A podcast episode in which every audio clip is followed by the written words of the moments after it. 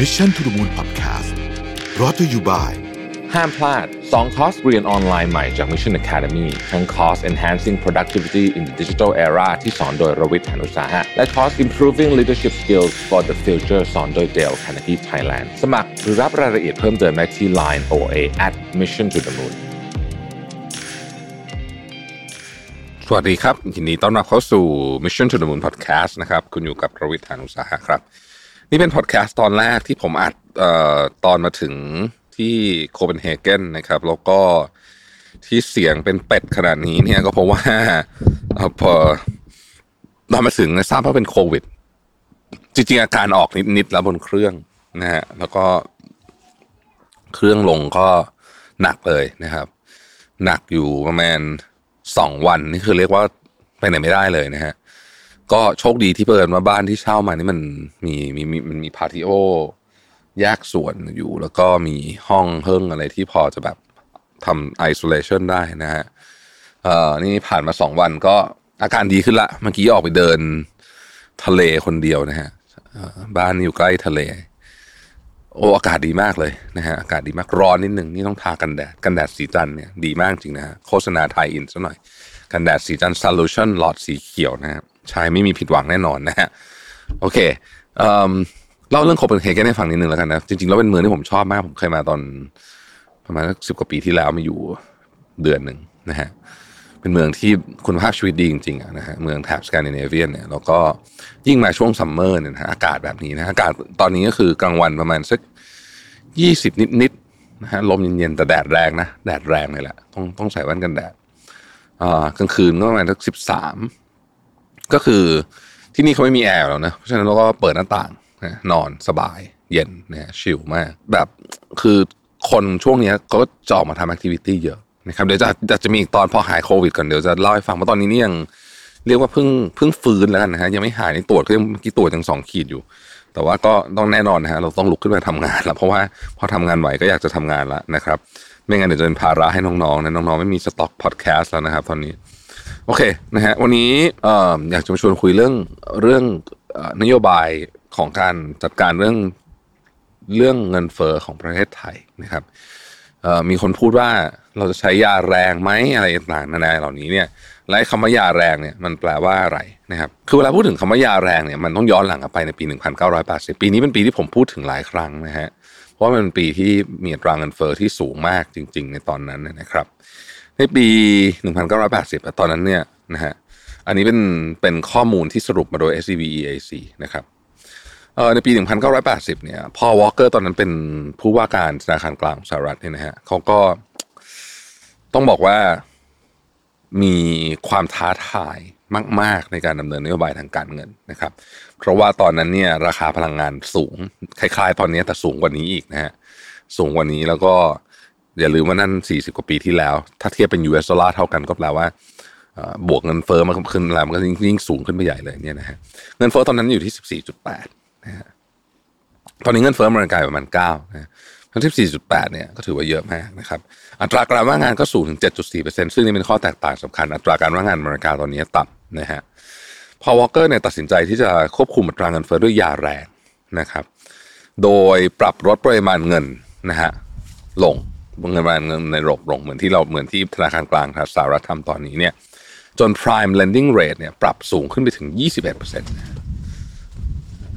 prime lending rate เนี่ยสูงขึ้นถึง 21%ยาแรงก็ช่วยลดอัตราเงินเฟ้อได้สำเร็จนะฮะแต่ว่าเศรษฐกิจของสหรัฐก็ต้องเผชิญกับผลข้างเคียงที่รุนแรงแน่นอนนะฮะถ้าคุณมีดอกเบี้ยสูงขนาดนี้ 21%เนี่ยสิ่งที่เจอแน่นอนโดยไม่ต้องถามเลยก็คือว่าวิกฤตเศรษฐกิจนะครับวิกฤตเศรษฐกิจตอนนั้นก็ ต่อเนื่องของจริงเลยไม่ใช่ technical recession ด้วย 2 ปีนะครับแล้วก็ตราการว่างงานเพิ่มเป็น 2 หลักนะครับแล้วก็เงินดอลลาร์เนี่ยก็ปรับลดลงนะฮะค่าเงินปรับลดลงตามวิกฤตนะครับนั่นคือ 1980 ที่เรียกว่าเป็น inflation แบบ high high inflation ของจริงที่โลกนี้เคยเห็นมา ครั้งสุดท้ายนะครับของของยักษ์ใหญ่อย่างสหรัฐอเมริกา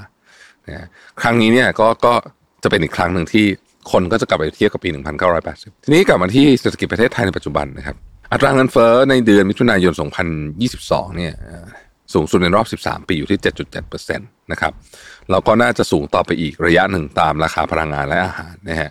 ภาวะของแพงแบบนี้ไม่เอื้อต่อการฟื้นตัวของเศรษฐกิจไทยที่เพิ่งเริ่มตั้งไข่เท่านั้นเองเพราะว่าเราเพิ่งจะฟื้นตัวจากการระบาดของโรคโควิดขึ้นมา โดยเฉพาะการฟื้นตัวของรายได้ครัวเรือนนะฮะส่วนใหญ่ยังตกในสภาวะค่าแรงถูกนะครับนั่นก็คือว่าแม้ของจะแพงขึ้น แต่คนส่วนใหญ่เนี่ยยังกลับไปไม่ได้ค่าแรง เหมือนตอนก่อนปี 2020 เศรษฐกิจไทยในภาวะของแพงค่าแรงถูกเป็นโจทย์ที่ท้าทายสำหรับผู้ดำเนินนโยบายทางการเงินของไทยนะครับ เศรษฐกิจไทยจำเป็นต้องเร่งปรับอัตราดอกเบี้ยนโยบาย เพื่อต่อสู้กับอัตราเงินเฟ้อหรือไม่อันนี้เป็นคำถาม หากเป็นเช่นนั้นเนี่ยผลข้างเคียงจะรุนแรงขนาดไหนนะฮะ แล้วก็เศรษฐกิจไทยควรจะได้รับยาแรงแบบที่ Paul Volcker ทำในปี 1980 ถึง 1982 หรือไม่ บทความชิ้นนี้ก็นี่แหละฮะ SCBAC จะพาไปหาคำตอบว่ามันเหมือนหรือต่างกันยังไง และไอ้ยาแรงที่ว่าเนี่ยใช้แล้วมันจะได้ผลจริงหรือเปล่า เอาปัจจัยแวดล้อมภายนอกก่อนนะฮะปัจจัยแวดล้อมภายนอกก่อความผันผวนทางเศรษฐกิจในรูปแบบที่ต่างกันนะครับเสถียรภาพทางเศรษฐกิจมีอิทธิพลต่อการตัดสินใจ บริโภคการผลิตและการลงทุน แล้วก็มี นัยยะต่อความกินดีอยู่ดีของคนในระบบเศรษฐกิจนะครับ เราสามารถแบ่งเสถียรภาพทางเศรษฐกิจออกเป็น 2 มิติ คือเสถียรภาพทางการเติบโตทางเศรษฐกิจ และเสถียรภาพทางราคานะครับ ระบบเศรษฐกิจใดมีเสถียรภาพครบทั้ง 2 มิติสะท้อนว่าคนในระบบเศรษฐกิจมีกระแสรายได้และรายจ่ายที่เสถียรและสมดุล ซึ่งเป็นเงื่อนไขที่นำไปสู่ความกินดีอยู่ดีนั่นเองนะครับ ในระยะสั้นเนี่ยระบบเศรษฐกิจมีปัจจัยแวดล้อมภายนอกหลายประการ ที่ส่งผล ให้อัตราการเจริญเติบโตทางเศรษฐกิจและอัตราเงินเฟ้อเคลื่อนไหวผันผวนนะครับนักเศรษฐศาสตร์เรียกปัจจัยแวดล้อมนี้ว่าช็อคซึ่งจำแนกช็อคออกเป็นอันแรกเราเรียกว่า demand shock นะฮะ demand shock เนี่ยคือปัจจัยแวดล้อมจากฝั่งความต้องการซื้อสินค้านะครับเช่นวิกฤตเศรษฐกิจส่งผลให้มีคนมีรายได้น้อยลงการซื้อสินค้าจึงน้อยลงอย่างฉับพลัน supply shock อันนี้เป็นเป็นปัจจัยแวดล้อมจากความต้องการขายนะครับ ซึ่งมักได้รับอิทธิพลจากข้อจำกัดในการผลิตสินค้า และบริการรวมถึงต้นทุนในการผลิตนะครับ เช่น ราคาน้ำมันปรับตัวสูงขึ้นนะครับไม่มีชิปผลิตอุปกรณ์อิเล็กทรอนิกส์ต่างๆนะพวกนี้นะฮะหรือว่าภัยธรรมชาตินะครับทำให้ผลผลิตทางการเกษตรลดลงนะอย่างนี้เรียกว่า supply shock นะครับ demand shock และ supply shock เนี่ยส่งผลต่ออัตราการเติบโตทางเศรษฐกิจและอัตราเงินเฟ้อในรูปแบบที่แตกต่างกันนะครับโดย positive demand shock เช่น คนมีรายได้เพิ่มขึ้น ส่งผลให้ราคาและปริมาณสินค้าที่ซื้อ ปรับขึ้นสูงพร้อมกันนะครับ อันนี้ positive demand shock ที่เกิดขึ้น อาจจะเรียกว่าอาจจะเรียกได้ว่าตอนที่โควิด หายใหม่ ๆ ที่อเมริกาเนี่ยเป็น positive demand shock คืออยู่ดีคนก็กลับมาซื้อของเต็มหมดเลยนะฮะอย่างนี้เรียกว่า positive demand shock นะครับในทางกำลังข้าม adverse supply shock นะครับ เช่น ราคาพลังงานที่ปรับสูงขึ้น จะส่งผลให้ต้นทุนการผลิตและราคาสินค้าปรับสูงขึ้นตาม ผู้คนจึงมีกำลังซื้อน้อยลงนะฮะ นอกจากช็อคสองประเภทนี้เนี่ยตราเงินเฟ้อยังอาจผันผวนเพิ่มขึ้นจากการคาดการเงินเฟ้อของคนในระบบเศรษฐกิจ ซึ่งเรื่องนี้เราคุยกันอยู่เป็นประจำอยู่แล้วนะครับ หากอัตราเงินเฟ้อเร่งตัวขึ้นเป็นเวลานานเนี่ยผู้ประกอบการอาจคาดว่าอัตราเงินเฟ้อจะเร่งตัวไปต่อนะครับ ก็คือทุกคนคิดว่าเงินมันจะเฟ้อก็เลยเพิ่มราคา ทุกคนเพิ่มราคาเงินมันก็เฟ้อนะฮะคนก็จะขอค่าจ้างเพิ่มขึ้นนะครับ ทุกอย่างมันก็เลยปรับขึ้นไปหมด อันนี้เป็นสิ่งที่ธนาคารกลาง ลัวมากที่สุด ทีนี้ SBAc บอกว่าสามสาเหตุหนึ่งเครื่องมือแก้ไขความท้าทายของนโยบายการเงินไทยในภาวะของแพงค่าแรงถูกนะครับนโยบายการเงินเนี่ยมีบทบาทสำคัญในการรักษาเสถียรภาพของอัตราการเติบโตทางเศรษฐกิจ และอัตราเงินเฟ้อสำหรับไทยเนี่ยนะฮะอย่างมาก แล้วก็มีผู้รับผิดชอบเป็นธนาคารแห่งประเทศไทย โดยมีอัตราดอกเบี้ยนโยบายเป็นเครื่องมือหลักเป็นอาวุธหลักว่างันเถอะนะครับทั้งนี้ในทางปฏิบัติเนี่ยนโยบายการเงินในระบบเศรษฐกิจส่วนใหญ่รวมถึงไทยเนี่ยจะให้น้ำหนักกับการดูแลเสถียรภาพด้านราคาเป็นหลักนะครับ การปรับอัตราดอกเบี้ยนโยบายจะส่งผลต่อภาระทางการเงินและสภาพคล่องทางเศรษฐกิจ ส่งผลต่อไปยังความต้องการการบริโภคและการลงทุนนะครับ เช่น หากมี positive demand shock นะฮะก็จะส่งผลให้เศรษฐกิจขยายตัวเร็วเกินไปจนอัตราเงินเฟ้อเร่งสูงขึ้นธนาคารกลางก็จะปรับอัตราดอกเบี้ยนโยบายขึ้น ส่งผลให้อัตราดอกเบี้ยของสถาบันการเงิน และอัตราดอกเบี้ยในตลาดการเงินเพิ่มสูงขึ้นพอเป็นแบบนี้ปุ๊บสภาพคล่องในตลาดก็จะถูกดูดซับออกนะครับ ก็การใช้จ่ายและการลงทุนก็จะชะลอลง เพื่อให้จะอยู่ในจุดที่เหมาะสมนะฮะนอกจากนี้เนี่ยการปรับอัตราดอกเบี้ยยังมีผลทางอ้อมอีก 2 ช่องทางคือ 1 ช่องทางของอัตราแลกเปลี่ยนนะครับโดยทางทฤษฎีแล้วเนี่ยอัตราดอกเบี้ยในตลาดการเงินที่ปรับสูงขึ้นจะจูงใจให้เกิดการเคลื่อนย้ายทุนนะฮะสมมติว่าประเทศไทยเงินเงินบาทไทยเนี่ยอัตราดอกเบี้ยเพิ่มสูงขึ้นนะครับแล้วก็ไม่ได้มีปัจจัยลบอื่นๆเนี่ยนะฮะเงินก็จะเคลื่อนที่เข้ามาที่ที่ที่เงินบาทไทยเพราะว่ามันได้ดอกเบี้ยสูงใช่ไหม อย่างเงี้ยเงินบาทก็จะแข็งนะครับ อีกอันหนึงก็คือช่องทางการคาดการเงินเฟ้อโดยการที่ผู้ดำเนินนโยบายยึดมั่นบทบาทในการรักษาเสถียรภาพของตราเงินเฟ้อเนี่ยจะช่วยยึดโยงการคาดการเงินเฟ้อไม่ให้ผันผวนไปตามช็อคนั่นเองจากกลไกการส่งผ่านนโยบายการเงินจะเห็นได้ว่าอัตราดอกเบี้ยนโยบายมีอิทธิพลต่อดีมานช็อคและการคาดการเงินเฟ้อเป็นหลักสำหรับการดำเนินนโยบายการเงินเพื่อตอบสนองต่อ supply shock จะมีผลเพียงเล็กน้อยนะครับ เช่น หากต้นทุนน้ำมันที่นำเข้ามาเพิ่มสูงขึ้น ส่งผลให้ตราเงินเฟ้อเร่งขึ้นเนี่ยการปรับขึ้นอัตราดอกเบี้ยนโยบายอาจทำให้เงินบาทแข็งค่าขึ้น ส่งผลให้ราคาน้ำมันที่คิดเป็นเงินบาทถูกลง และจะช่วยยึดโยง การคาดการเงินเฟ้อไม่ให้ปรับสูงขึ้น อาจกล่าวได้ว่าอัตราดอกเบี้ยนโยบายเป็นเพียงหนึ่งในเครื่องมือที่ตอบสนองต่อสาเหตุที่สร้างความผันผวนต่อเสถียรภาพ ทางราคาได้เพียง 2 ใน 3 สาเหตุเท่านั้นนะครับข้อจำกัดดังกล่าวเนี่ยนะฮะสร้างความท้าทายในการดำเนินนโยบาย การเงินในภาวะ ที่ supply shock ส่งผลให้ตราเงินเฟ้อเพิ่มสูงขึ้นในขณะที่อัตราการเติบโตทางเศรษฐกิจชะลอตัวนะครับ ซึ่งอันนี้คือสถานการณ์ที่เราเรียกว่า stagflation นั่นเองนะครับ stagflation เป็นภาวะที่คนกลัวมากนะฮะก็คืออทุกอย่างราคาขึ้นหมดแต่ว่าเศรษฐกิจไม่ดีนะครับ ตัวอย่าง stagflation ที่เห็นชัดๆเลยก็คือช่วงปี 1980 ที่เราเล่าไปตอนแรกนั่นแหละนะครับในขณะที่การใช้อัตราดอกเบี้ยเพื่อตอบสนองต่อ supply shock จะมีผลข้างเคียง โดยหากอัตราเงินเฟ้อเร่งตัวขึ้นเฉพาะราคาพลังงาน การปรับอัตราดอกเบี้ยนโยบายขึ้นจะชะลอความต้องการในการใช้จ่ายลงทุนส่งผลซ้ำเติมให้เศรษฐกิจชะลอตัวลงนะครับ ซึ่งหมายความว่าเรากำลังแก้ปัญหาไม่ตรงจุด แล้วก็กำลังสร้างปัญหาบทใหม่ให้กับ ฝั่งเสถียรภาพทางเศรษฐกิจด้วยนะครับ ทีนี้เรามาดูนะฮะว่าการฟื้นตัวของเศรษฐกิจไทยเนี่ยในภาวะของแพงค่าแรงถูกจะเป็นยังไงนะครับเศรษฐกิจไทยในปัจจุบันนี่ยกำลังเผชิญกับความท้าทายจาก ภาวะของแพงค่าแรงถูกเลยโดยตรงเลยนะครับ โดยแม้ว่าเศรษฐกิจจะฟื้นตัวได้ประมาณหนึ่งนะครับ หลังจากที่นักท่องเที่ยวเริ่มกลับมานะฮะแล้วก็กิจกรรมภายในประเทศก็เริ่มกลับมานะครับ แต่ยังอยู่ในสภาวะเริ่มต้นมาก ๆ รายได้ครัวเรือนยังไม่ฟื้นเต็มที่นี่ครัวเรือนอยู่ในระดับสูงนะครับสะท้อนถึงความเปราะบางทางการเงิน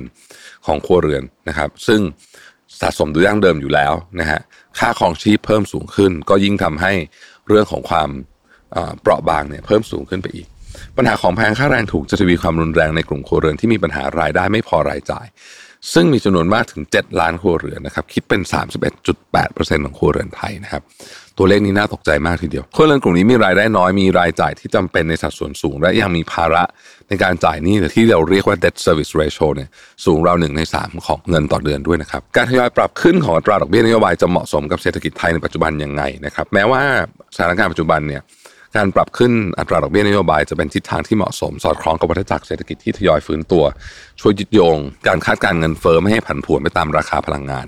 แต่ประสบการณ์ของเศรษฐกิจสหรัฐในปี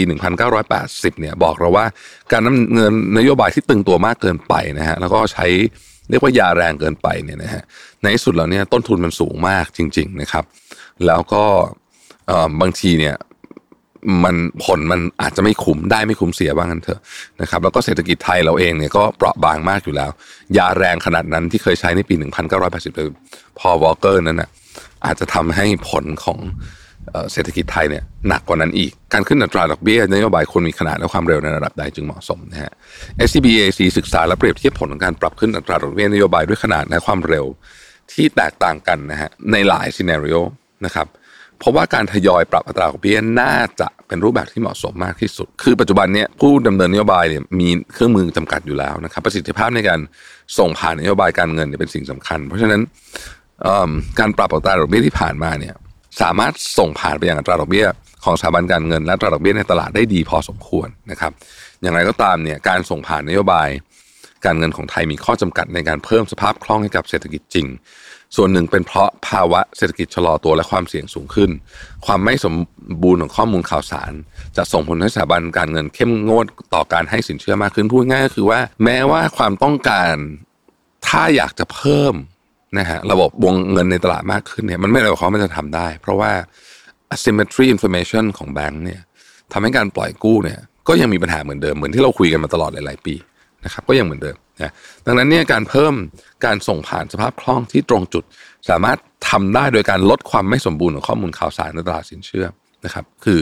ทำให้มัน symmetry มากขึ้นในแง่ของ information โดยเฉพาะกับธุรกิจ SME นะครับสร้างระบบการเงินที่สมบูรณ์มากขึ้นนะครับ โดยการเพิ่มผู้ให้บริการทางการเงิน ที่ยอมรับผลตอบแทนและความเสี่ยงที่หลากหลาย เพื่อรองรับนะฮะให้ครบทุกระดับความเสี่ยงและเพิ่มประสิทธิภาพในการบริหารความเสี่ยง จะช่วยให้เราสามารถจัดการสภาพคล่องสนับสนุนภาคครัวเรือน และภาคธุรกิจได้มากขึ้น และไม่สร้างความเสี่ยงมากจนเกินไปนะครับทีนี้เนี่ยบทสรุปของเรื่องนี้ ข้อจำกัดของสามสาเหตุหนึ่งเครื่องมือแก้ไขที่เราพูดไปในตอนแรกนี่สะท้อนอีกด้วยว่าระบบเศรษฐกิจไทยต้องการชุดเครื่องมือเชิงนโยบาย การเงินที่ครบสมบูรณ์ขึ้น เพื่อรับมือกับความผันผวนทางเศรษฐกิจที่ซับซ้อน และก่อตัวขึ้นใน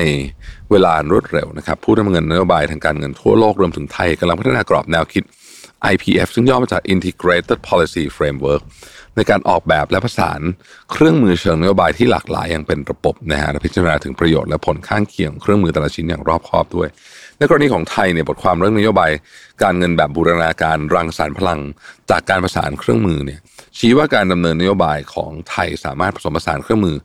ซึ่งคืออัตราดอกเบี้ยนโยบายกับเครื่องมือเชิงนโยบาย เช่น มาตรการการสนับสนุน การเพิ่มสภาพคล่องในระบบนโยบายเสถียรภาพทางระบบการเงิน นโยบายอัตราแลกเปลี่ยน และมาตรการเงินทุนเคลื่อนย้ายนะครับเพื่อเพิ่มประสิทธิภาพในการรักษาเสถียรภาพทางเศรษฐกิจได้อย่างจริงจังในทางปฏิบัติเนี่ยนะครับผู้ดำเนินนโยบายทางการเงินไทยเนี่ยได้เริ่มนำกรอบแนวคิด IPF มาใช้ในการประสานเครื่องมือ อัตราดอกเบี้ยนโยบายกับมาตรการสนับสนุนสภาพคล่อง เพื่อรับมือกับการชะลอตัวทางเศรษฐกิจ จากผลของการระบาดของโควิดนะฮะนับเป็นก้าวแรกที่เราอาจจะมีเครื่องมือที่สมบูรณ์แบบมากขึ้นในอนาคตพูดง่ายๆคือว่าเครื่องมือในอนาคตเนี่ยมันจะไม่ได้แบนๆแบบมิติเดียวมันจะมีการผสมผสานกันเป็นชุดของเครื่องมือแบบนี้แล้วนะครับ ซึ่งปัจจุบันนี้ผู้ดำเนินนโยบายของไทยเนี่ยก็ให้ความ